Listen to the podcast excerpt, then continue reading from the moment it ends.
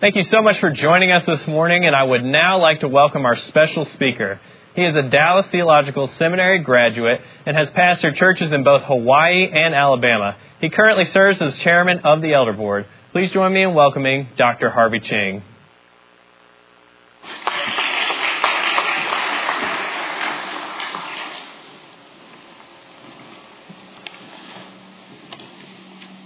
The passage this morning is from the book of Joshua, starting at uh, verse fourteen of chapter twenty-four.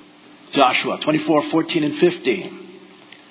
Now, therefore, fear the Lord and serve him in sincerity and truth, and put away the gods which your fathers served beyond the river and in Egypt, and serve the Lord. If it is disagreeable in your sight to serve the Lord, choose for yourselves today whom you will serve, whether the gods which your fathers served, which were beyond the river, or the gods of the Amorites, in whose land you are living. But as for me and my house, we will serve the Lord. Let's uh, bow our heads for a word of prayer.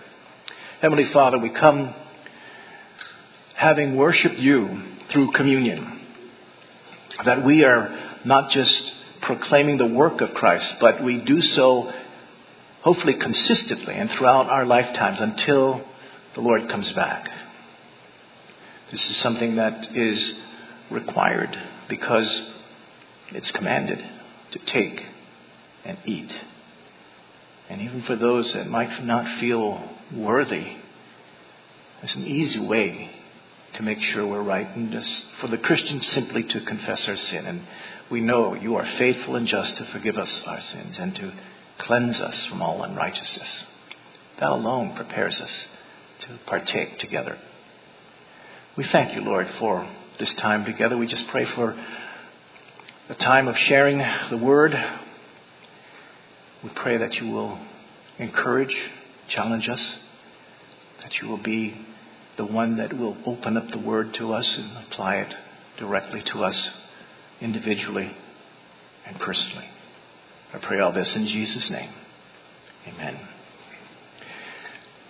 This message is different from any message I've ever done. And why is that? Because it's kind of like it's all over the landscape.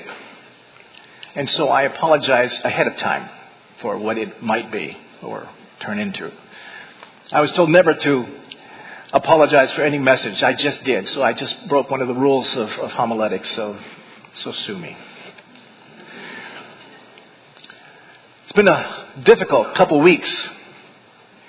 As you can see in the picture behind me, my dog Senpai, rescued from the streets by my daughter. The name Senpai is Japanese. I'm not Japanese. No. I had to look it up. It means one who has status. It kind of makes sense that here's a dog that was forsaken, gone, lost, brought in, and now becomes part of the family. He had status. But two weeks ago, I unfortunately left the door open in the front. I was bringing in some bamboo shoots I harvested from our yard.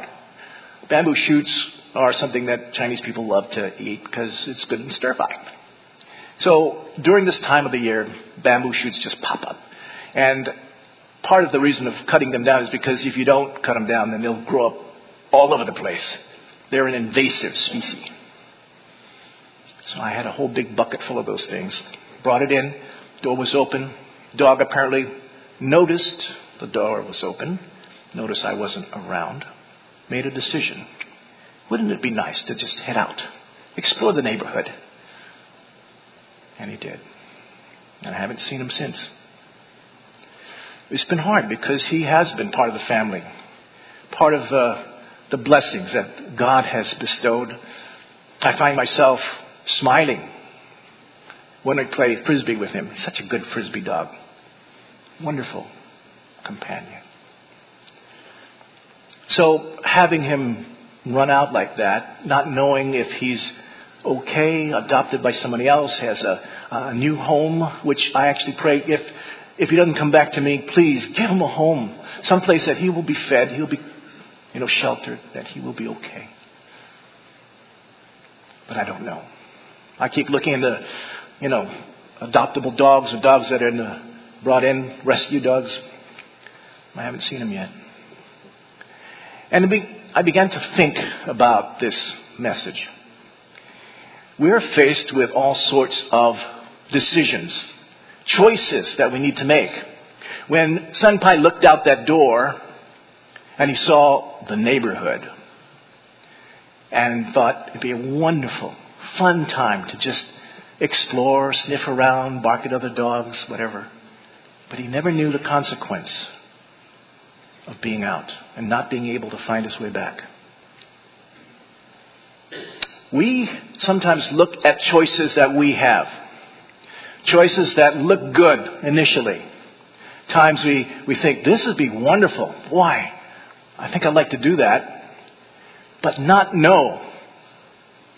Perhaps the terrible consequences that could come from that. Lucifer, looking around and saying, wow, we witnessed the, the wonderful creation of God. And all of us as, as the angels of God sang, I like that. I think I want some more of that. I, I want what God has. I, I want to be worshipped. I want to be seen as beautiful, powerful, amazing. And he lifted himself up and wanted to be like the most high God. And once he did that, unrighteousness was found within him. He was condemned. And God, being a God who allows us choices, sometimes I wonder, I, I wish he almost didn't do that, because it would keep me from so much pain and suffering. He gave to all the angels the choice to whether or not they want to follow Satan or stay with him. And a third of them followed him.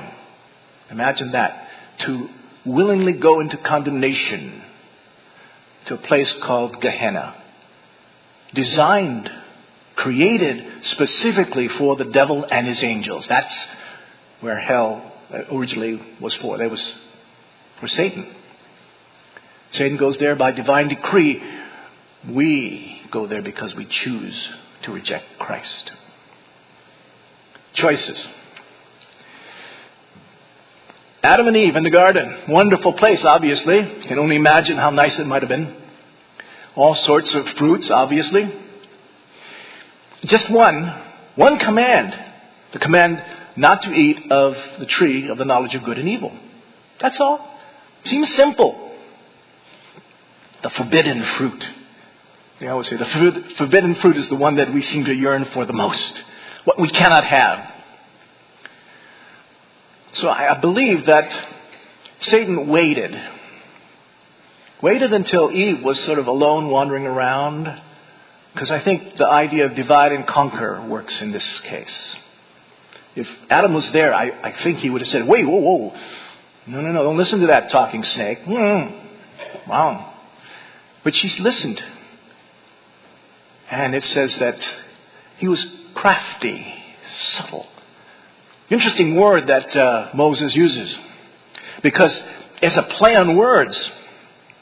It's a play on words with the, the Hebrew word for naked. I said, whoa, okay. What does that mean? It means that more than just Adam and Eve being without clothes, they were open with each other. Nothing was hid between each other. They could talk about anything. They're free to, to discuss things and just express themselves. That's a wonderful relationship. To be able to just talk freely without worrying about consequences and so forth that we can share together. But the word that Moses uses in chapter three, verse one, the serpent was subtle. He was crafty. It's just the opposite. The word, two words sound the same, but one means open and honest and and free, and the other one is crafty, hiding something, keeping something behind, showing something on the surface but having some ulterior motive. So he doesn't begin with his lie, which he will. He simply goes, has God said? And she begins thinking. you know. No, well, yeah, he said, uh, we can eat from every tree in the garden. Missed the idea of freely eat. See, when you start to limit God or make him a little bit, uh, you know, not gracious, not giving, and he's keeping something from me, you begin to be a little dissatisfied. So she said, well, we may eat. Yeah, but why doesn't he let me eat that? So Satan continues this conversation. Well, God knows that on the day that you eat of it, you will become like him. You can, you'll know good and evil. Oh, that's nice. He didn't say know good from evil to be able to discern the two. He just said know good and evil, which is still not that good. But it sounded good to, to Eve.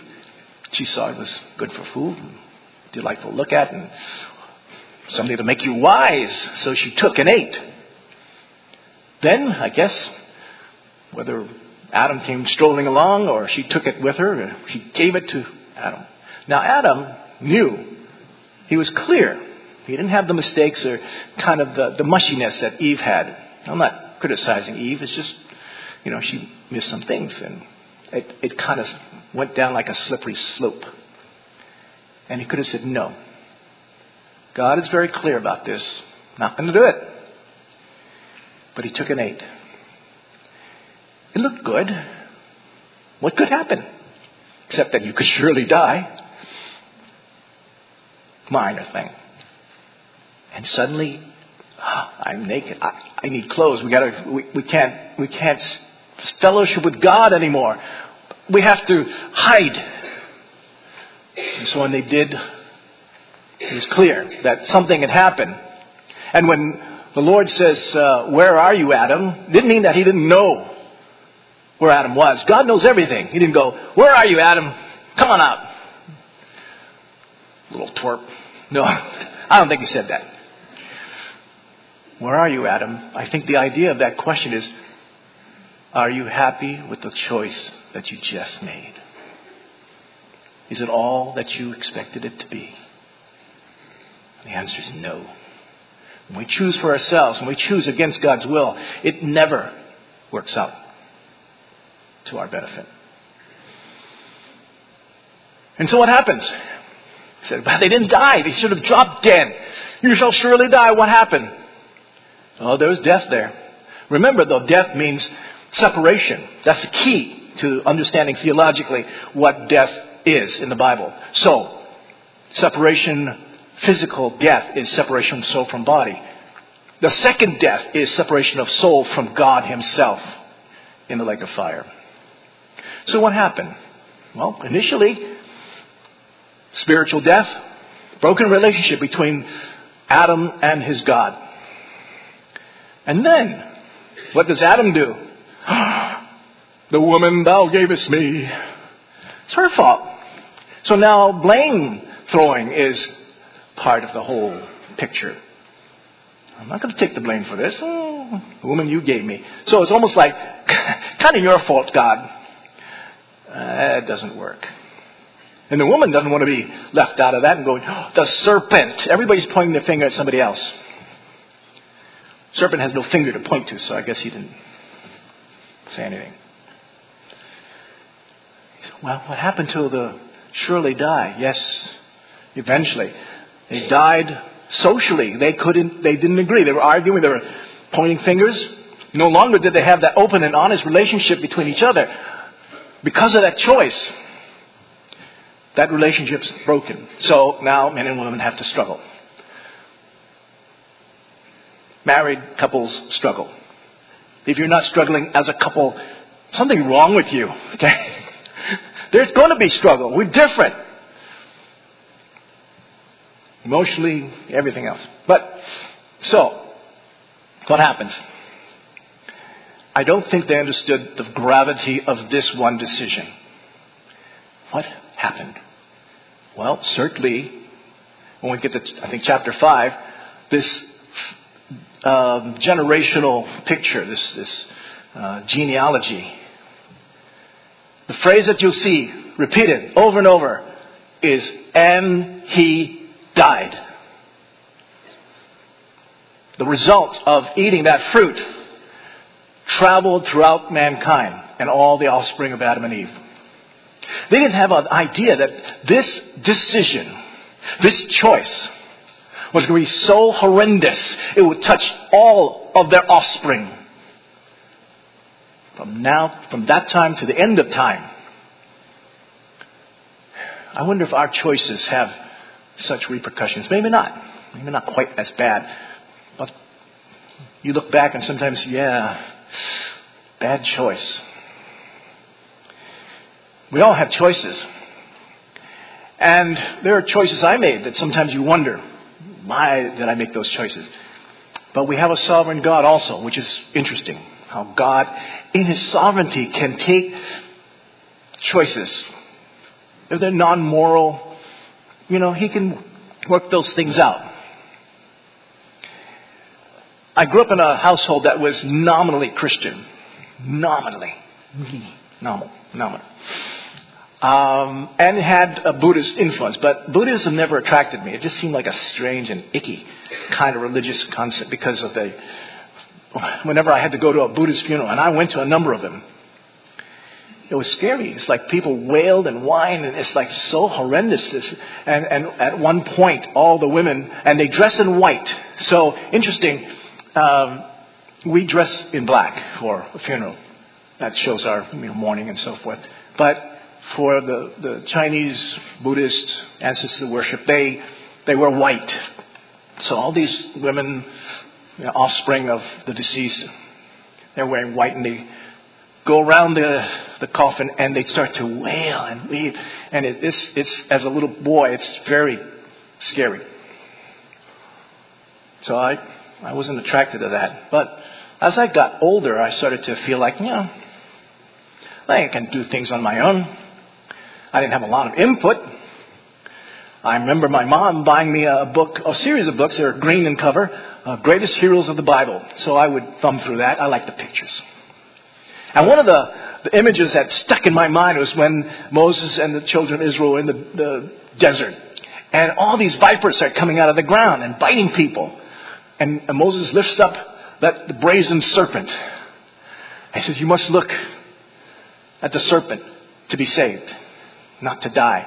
I thought, Uh, the picture had some people, you know, fighting with the serpents, and it looked. It, I, I, I don't know what I would do if snakes were biting me. I don't know if I could look up at the snake, this brazen serpent, and be saved. I'd be too busy being upset about snakes, you know, biting me. That's scary. And I thought, well, I don't know, Christianity, kind of strange. So I became more of an agnostic. I didn't know there was a God. And I didn't know if I could know. And then I kind of gravitated toward a skeptic. I was more skeptical. And at one point, uh, still going to Sunday school every now and then, I found this wonderful book. Well, it's not really wonderful. It's stupid. But it's called five hundred Contradictions in the Bible. Something for that. Ooh, yeah. I'm going to try this out on my Sunday school teacher. I feel so sorry. I apologize every time I think of it. I must have put this poor guy through a, a lot of stress because most Sunday school teachers are not prepared to answer questions like that. And so I, oh, what about, you know, and well, and then he tried his best to answer, but it was never quite satisfying. So I began to think, I think there's just not a lot to do, you know, this, this Christianity stuff. So, graduated from high school, went to college. That's what Chinese parents want. You must have a good education. Go to college. Oh, man, gotta go to school. I'm tired of school. Oh, does God have a sense of humor? Goodness. Went for a year, and they still had the draft, so Vietnam was still in progress. I said, ah, I'm not doing too well in my grades. Because the first semester was okay. I did pretty well. But second semester, I just sort of, I just blew it out. I mean, I took my books, jumped in my car, headed off to the theater and watched movies all day. You're not going to get good grades making that choice, right? So I thought, oh, they're going to draft me. I know that. I'll I'll fool them. I'll outflank them. I'll enlist. Yeah. So I did. I enlisted in the Navy. I told my parents, and they just, oh, their faces dropped. It's like I ate the forbidden fruit or something. Their hearts were broken. Huh, what did we do wrong with the spoil hours? And so during the, my stint in the Navy, I tried to live a, a moral life. I didn't go out drinking with some of the other guys, but I also didn't go to church. I would be invited every now and then to go to church. I go, nah, no thanks. I'd uh, draw pictures. I used my art skills to do some stuff, keep busy. And uh, got sent to electronics school, aviation electronics technician. That was my rate. Not something I wanted to do. In fact, I didn't even know what school it was when they found, uh, they shipped me to Memphis, Tennessee. I had to ask. When I got there, well, what kind of school is this? Oh, electronics school, aviation electronics. I went, really? Wow. Not what I expected. So we had marched to class. And this one guy, his name was Davini. Kind of a big guy. Good attitude, good jolly guy, but he couldn't march for spit. I mean, ah, oh. You would see we'd be marching all together, and his head we were going up and down the wrong way. You could always know Davini because oh, oh, get in line, get in step. And yet he was this happy uh, guy, and he loved to sing. You can hear him singing in the shower. And then he eventually got into the, the chorus. I guess, you know, if you're good enough, you can go into the chorus. And he had good duty with that. So I guess who's laughing now? But it was like he couldn't march. He stood out.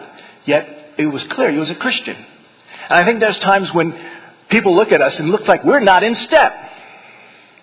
We've chosen wrong because we're not in step with everybody else. Our heads are bobbing up differently. But that's okay. That's as it should be, because if you're in step with God, you're going to be out of step with the world. And that's correct. You've made the right choice. It's one of those things that you think, well, what am I going to do? I'm trying to live a good life. I'm in the Navy. It's okay duty. See, you know, join the Navy, see the world. So I get my orders after school. And I'm sent back to Hawaii. Okay, I'll make something of this. And I think the Lord kind of knew. I don't know if he was manipulating things, but I needed to be back home. I'd probably mess up if I was out. So, N A S, Naval Air Station, Barbers Point, Hawaii. I get to live at home with my mom and dad. And anytime I need shopping done, I go to the commissary and buy stuff. Worked out pretty well. But I, still, on a Navy basis, not a lot of social interaction. There are Navy waves there. Female, you know, members of the Navy. But usually they, they're more interested in, in officers and stuff. Not an enlisted guy like myself. So I said, I'm going back to church. Yeah. Why? Because there's girls there. What a choice. Yeah. Wow, what deep spiritual motivation that is. But God knew that. And I became a believer because of that. So God took that silly, rather stupid choice, self-centered and everything, but he knew that exposed to the gospel, there was going to be a, a touching of my heart to help me recognize what I needed, what I lacked, and become a believer. So, all right, back to school. I couldn't get away from the fact that they wanted me to go to school. So, back to the University of Hawaii, the U of H. That's University of Hawaii, not Huntsville. Just so you're not confused. And you'd get this list of all your basic requirements. You need to take all these classes. And, oh, man. I wanted to get my schedule so that I could finish my classes maybe by lunchtime or a little past noon, and then have the afternoon to myself and go to the beach, whatever I could do. So whenever I went to Clum Gym, which is where they had all the, this is not electronic type times. This is, you know, cards and papers and stuff. So they have all these desks, tables, and they have these boxes full of cards that when you want that class, you go up, you stand in line, get to the class, and you take one of those cards. That is your ticket in, I guess, or whatever. But so many of the classes I needed when I got up there was empty. Everybody took, you know, can't can't take that one. So I'm going, all right, I gotta make this work for myself. I'll take whatever works for my schedule. So I took classes like Polynesian music. That's good, good stuff. I mean, I'm living in Hawaii, so why not? Interesting class. I took appreciation of silent films. That's a that's a barn burner. I get to sit in the in the big auditorium and watch Laurel and Hardy and, and you know uh, all these you know, Birth of a Nation and other things. Intolerance. Write a paper, I get credit. So my humanities credits are getting really large. And then I said, oh, I need something else. And I, I went up to one table and I said, what do you got here? I said, this is storytelling. I'll take it. Storytelling, yes. And again, I, I had to take a speech class. Took speech class. Didn't like it. Didn't like it. Because uh, the, the teacher, I'm sorry to say, the teacher was from another land. And she's trying to teach me speaking English and, and, you know. And it's like, I can't even quite understand her dialect. It, she's going to teach me to speak. All right. She said, you need to be able to emote. You need to know your, your material. You need to look people in the eye. Oh, I can't even. At that time, I couldn't look at people in the eye. I'd just lose it completely. So I'd have to look look them in the forehead or look them, look in the back of the room or something. Why would I do that? Well, I had to. That was a required class. Then another one popped up. Oral interpretation. What's that?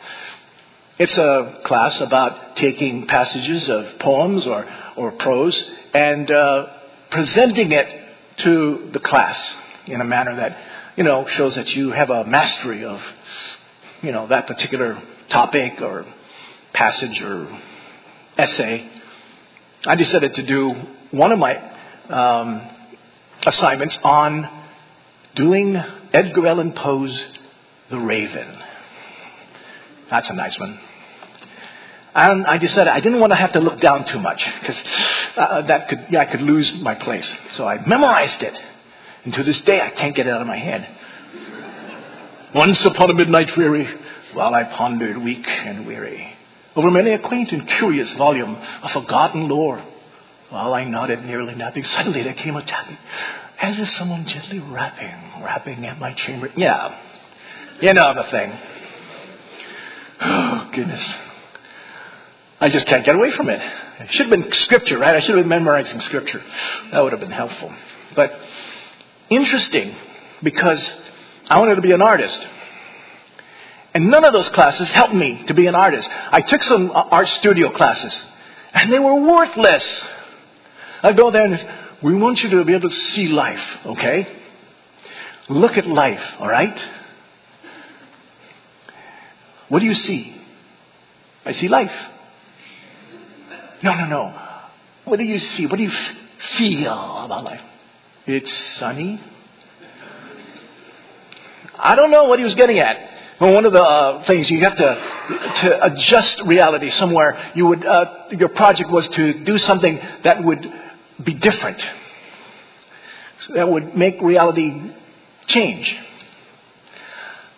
What? So I made a big pill. A plaster of Paris pill, like an Excedrin pill with a big E on it. So like people see it, it's like, it's different. Where's the bottle? I don't know. It was just too weird. So these choices seem odd. And you look back and go, why in the world would I choose those things? But behind the scenes, these are non-moral choices. There's nothing wrong with, you know, oral interpretation. God knew that I needed to get some practice in to be able to stand up in front of people, which I hated, which scared me to death. Gave me the shakes. Not only do my hands shake, trying to hold my paper, not have the paper there, hardly even looked at it. But my knees shook. It's kind of hard to speak when your knees are clunking together. But he knew. And even at that time, he had a plan for me. And in those choices, silly and self-serving as they were, they were preparing me for something else. That's the kind of God we have. He knows us so well. And even things that we think we don't want, don't like, shouldn't do, he might have a different idea. And part of making choices is, do we trust him? Do we trust him? Do we put our confidence in him completely? Now, that's not easy. Completely. Wow. You know, we always hang back a little. There's some things we, I don't know, Lord. What do you want me to do? Let's pray about it. That's good. You need to pray about it. Sometimes, you know, when I got a call from a church in Alabama, I was still in Hawaii, came to Alabama to candidate. It was pretty neat. Flying into Birmingham. Wow, a lot of trees. Look at those trees. It was spring. Everything's really green. Stayed in the parsonage. This is nice. I like it. It's not Hawaii, but I like it. And so the elder was saying, yeah, we're, we're, we'd, we'd like you to come, but we're a little afraid. Huh. What? So we're afraid you're not going to accept. I said, try me. It's one of those things where you, you hear the joke about uh, the, the pastor saying, um, honey, I want you to pray about this decision, and I'll go pack. Like, he already decided. And that was me. It's like, all right, all right. As soon as you say yes, green light's on. I'm already packed. So we came. Haven't looked back since, but it's difficult because you're away from family. That's a sacrifice. But Christ sacrificed for us so much more than we could ever sacrifice for him. Is it worth it? Yes. Undoubtedly, it is. There are some things that you choose, and sometimes you wonder how the choice is going to work out. Faith is an important part. Our first choice for a church was not the one I expected to have. My home church actually called me as I, I got out of seminary. They said, we'd like you to consider being associate pastor. Oh, wow, job opportunity, great. I know there's some of my graduate friends that were waiting years before they could find a, a place to minister. I found it in just four or five months. Then another church that I was preaching at temporarily said, we'd like to call you. I went, oh, now I got two. One was from a different denomination completely. And they were Hawaiian people. Well, you're in Hawaii. No, no, no. Hawaiian people. Polynesian people. This is a church that was uh, that started in the eighteen thirties when the missionaries first came. Started by a, a congregational missionary named, I was going to say Ben Franklin. Um, his name was Ben. Uh, I'll figure it out one of these days. I can't remember. Benjamin Braddock. No, never mind. But it just seemed different. It's like, and, and when I went to the first time I was going to preach there, and I'm coming from a Chinese church, we shake hands. That's about it.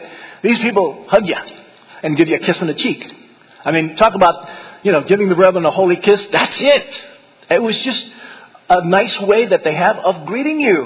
And I'm, you know, first time people coming up, I'm going, what are they doing? Oh, made the wrong choice, I think. But my goodness, they were such wonderful, loving people. Warm. Recently, my uh, one of my elders passed away. I heard about it. I didn't even know. You don't get much info being so far away from home. But there's times when it's just difficult, you know, to be away. And all this time, as I'm going through preparing this message, something was going on too. My dog is lost. Oh, my goodness. And then this song came to mind. really spiritual song from musical theater, from Les Miserables. It's called Bring Him Home. I don't know if you ever heard it. But it starts off, um, uh, let me read it. I'm not going to sing it, so relax. God on high, hear my prayer. In my need, you have always been there. So, that's neat. And that's what I've seen. He's always been there, even though I had no concept that he was there somehow behind the scenes. And so I began to listen to the song over and over again. And the, the, the key chorus is Bring Him Home. Jean Valjean is, is singing it for this young man. Bring him home. And I'm thinking, bring Senpai home, please. So I'm, I'm actually thinking that this is good for my prayer for my dog to come back. But there are things that also touch me. This is a song of sacrifice. A song in which this person, Jean Valjean, says, uh, you know, it's it's time is going by, and yet this man has his whole life ahead of him. I'm, I'm not there. The summers die one by one. How soon they fly, on and on. And I'm old, and will be gone. Sounds kind of depressing, but he's looking at the next generation, this young man who needs to be secured and to continue living. And he wants himself, you know, if I must die, then I'm, I'm willing for that. I want this young man to live. I thought about that. And I started to go beyond just my dog. I began to think about my family. Back home. And I wanted them to live. Because I'm not sure all of them know the Lord. They've grown up in a Christian home, a pastor's home. That could be a detriment. I don't know. But it's like, bring them home. Bring them to you, Lord. Don't let them go. Don't let them die in their sins. I can't be there for them. I have little contact. Every now and then I'll hear my oldest son will call on my birthday, Lana's birthday, Father's Day. I don't hear much from my younger son. Of course, my daughter's here, but she has her life. She needs to live. And I want her to make good decisions. I'm fearful that she doesn't. But, you know, she has, I hope, a good background, good basis. She has everything she needs to know, what she needs to do. When you look at your children, you look at the family, you wonder, is there something more I can do? And you look at the world and say, I've been so close to. These people are dying in their sins. Have I chosen not to share the gospel because it's just inconvenient? It's a bother. I don't know what they're going to say. You know, it could be awkward. You know, well, you don't have to be one of those, you know, real forceful evangelists. You know, grab a person. You need to know Jesus Christ or you're going to hell. Now, that's probably not the best way to open up a witnessing opportunity. Start with conversation. Get to know them. Hey, how's it? What do you think about Alabama? How are they doing? Or whatever. Make a connection.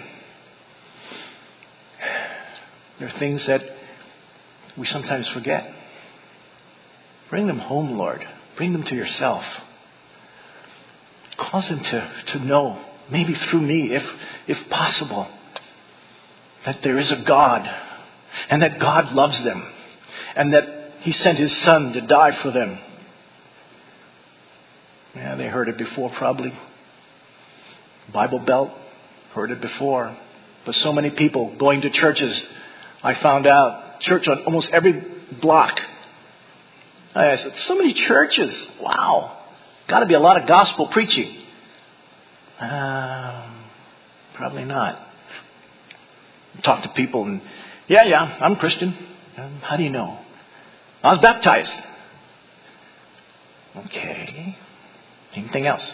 All right. As a child, as a baby, I was baptized. Okay. I think we need to talk here.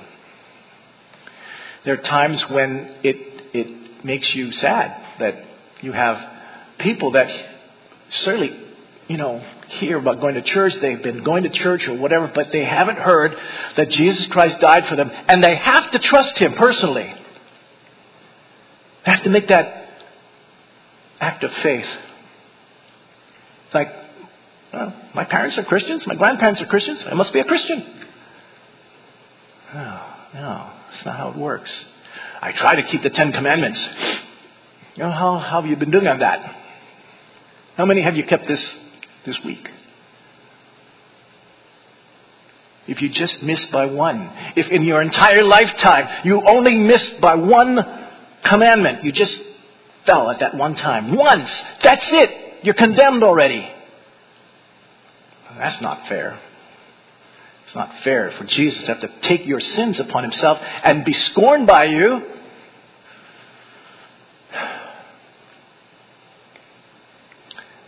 This is an important message. More than important. It's critical.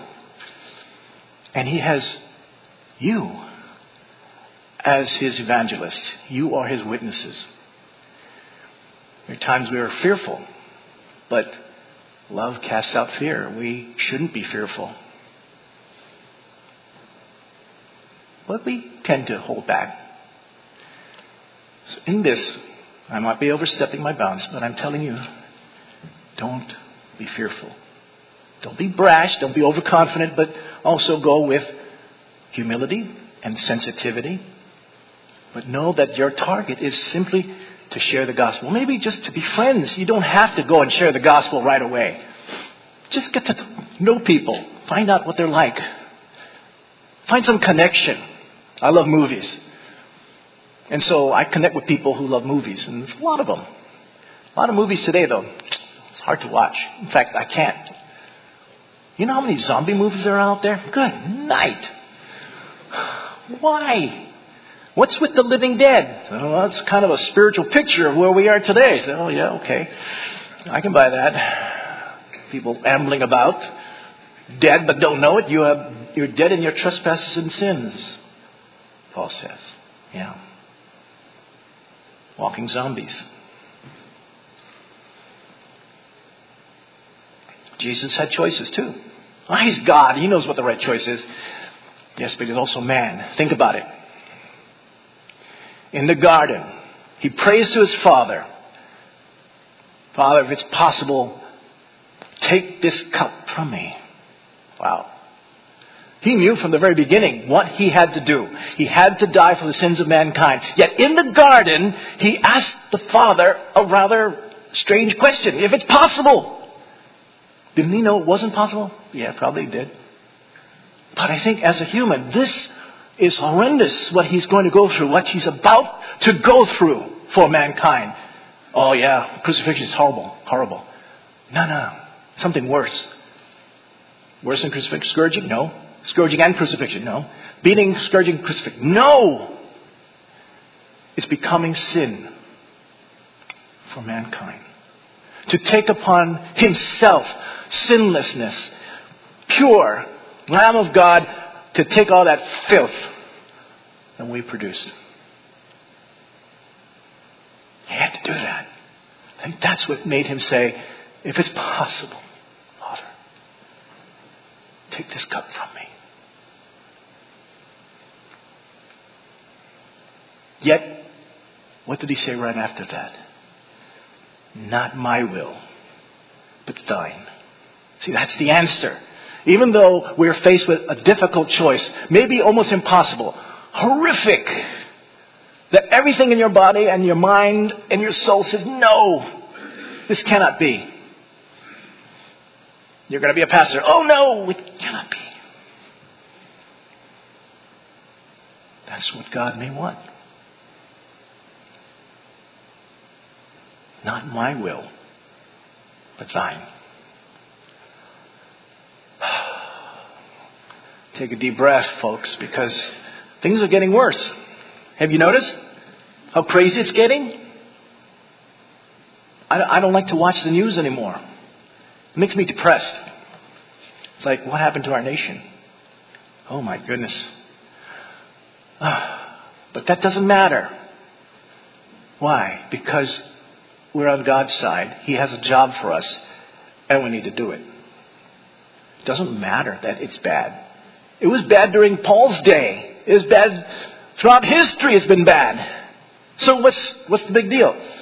It's really bad. Well, that means probably Christ's return is even closer. That's good. Keep looking up. Paul says, looking for the blessed hope and the appearing of our great God and Savior, Jesus Christ. That's what we do. We should do every day. This is a day he could come back. What am I going to do for him? What am I going to do to be closer to him? And, and it's like, at this age of my life, I'm starting to get it. Took you this long? Yeah. I'm I'm kind of dense. Like, worship is really worship. Worthship. You know, saying that God is worth something. Bestowing worth on him because he's worthy. And in that, that's what I'm doing. He's worth being here. He's worth living for. He's worth sharing the gospel with others. He's worth it. And I kind of make sure that my own reticence of doing certain things that he might require from me, it's not what I feel, what I think, what I want. It's what he wants. Not my will, but thine. Last few lines of the song. He's praying to God. He says, you can take... and you can give. Let him be. Let him live. If I die, let me die. Let him live. And as I get to a point where I'm thinking, well, who knows when my time will be up? Every opportunity is precious to me. That's why I decided to try this crazy sermon. It's not an exposition. It's kind of autobiographical. It's kind of this and that. So sue me. Uh, if I die, I know where I'm going to go. But there's some people that don't know Christ. Let him live until he can find salvation in Jesus Christ. Let my family really know who Jesus is. They should know, but I don't know if they know it in their hearts. They truly are born again, because I don't see it in their actions.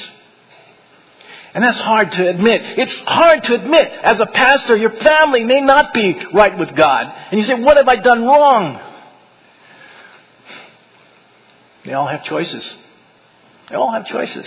Ah, but Proverbs says, Zero, train up a child in the way he should go, and when he is old, he will not depart. If you did it right, they won't depart. You have to understand the nature of the book of Proverbs. It's not talking about absolutes, because it has to factor in the fact that every person has a choice. Your children do. Your grandchildren do. And they have to make a choice. That choice may not be what you want.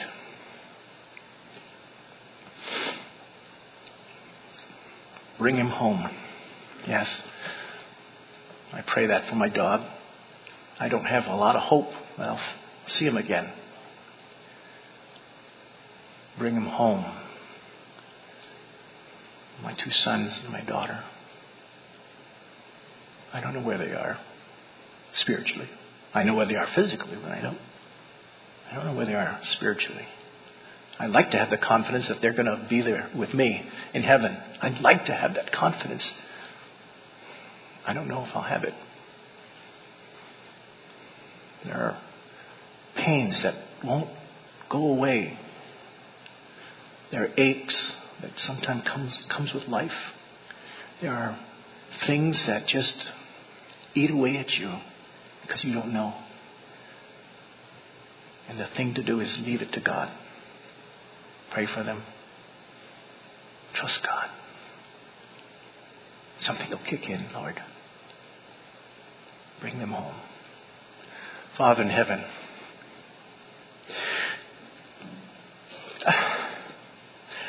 ah, life is full of disappointment, sadness, loss, questions. It's the nature of being in a sinful world and being in a sinful body and having a sinful nature. I praise you, though, that you have sent your Son that we might have relief from those pains, that we can start to make better decisions, better choices. Choose this day, Joshua says. And is there anyone that has been playing church, going because somebody else is going, not really having trusted Christ personally? I pray that that person will just take this time now and say, Lord, I I need what you have to give. I need the forgiveness that you have bestowed through your Son. And I need, need that new life. I need that deliverance right now. I pray that if there's anyone that is in that category, unsure, make it sure right now. Thank you, Lord, for just allowing me this time to just sort of spout out some thoughts. Pray that you will bless this congregation, cause us to rise up and do that which you've called us to do. For I pray this all in Jesus' name. Amen.